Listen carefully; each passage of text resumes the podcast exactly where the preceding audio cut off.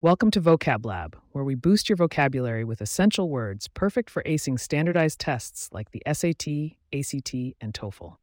I'm your host, Amber, and with me is Jack. Today, we're diving into three words that might just stump you on test day if you're not prepared. Stick around, and we'll unravel the mysteries of idolatrous, umbrage, and deplore.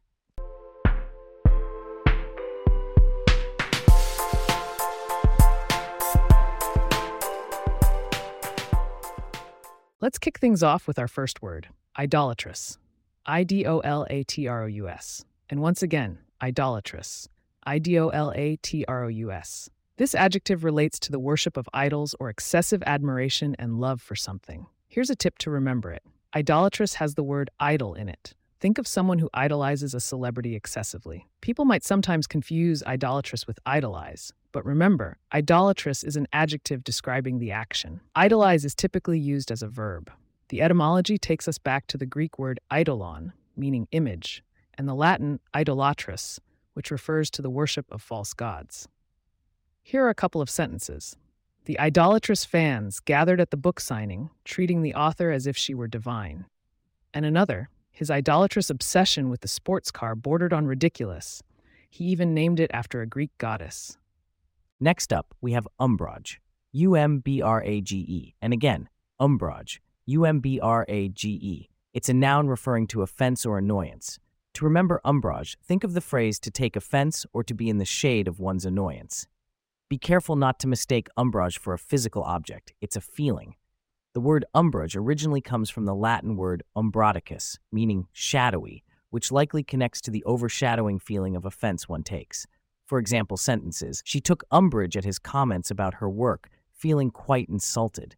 And another, when he realized the joke was at his expense, he immediately took umbrage. Our third word is deplore. D E P L O R E. Deplore. D P L O R E. Deplore is a verb meaning to express strong disapproval of something. It can also mean to mourn or lament. Remember it this way if you deplore, you are essentially declaring a war against something you strongly oppose or find unacceptable. Don't confuse deplore with explore, which has a very different meaning, even though they rhyme. Deplore comes from the French word deplore, which stems from the Latin deplorare, meaning to weep bitterly, wail, or lament. Example sentences are The community leaders deplored the closing of the historic library. And, as an environmentalist, she deplored the destruction of the rainforests. Now, let's have some fun with a fill in the blank quiz. Amber will give us sentences with the word blank, and I'll try to guess which word fits. All right, Jack. The city council blank the proposed bill that would result in the loss of the town's green spaces. That has to be deplore. Correct. Here's the next one. In his blank for the latest smartphone, he camped outside the store overnight to be the first to purchase it. That's idolatrous. Excellent work.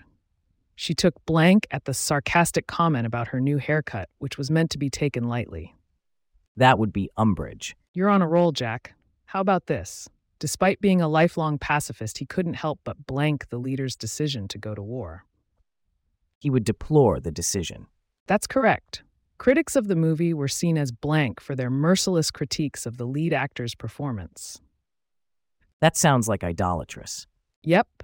Last one. He always took blank when someone underestimated his knowledge of classical music. That word is umbrage. Well done, Jack. Before we move on, let's take a moment to remember the words from our last episode exhort, parody, and ruse.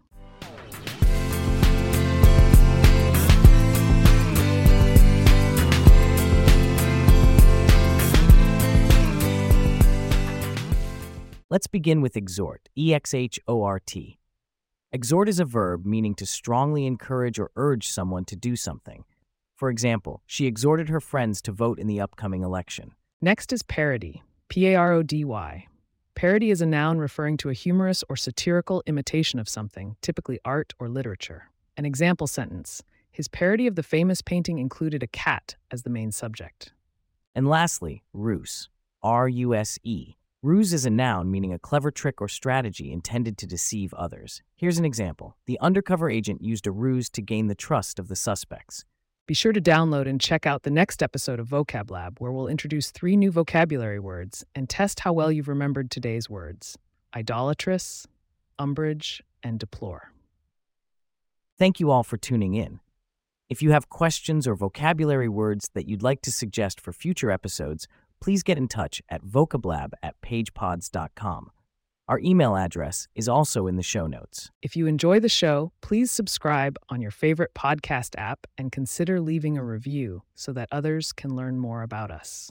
To stay up to date on the latest episodes and for show transcripts, subscribe to our newsletter at vocablab.pagepods.com.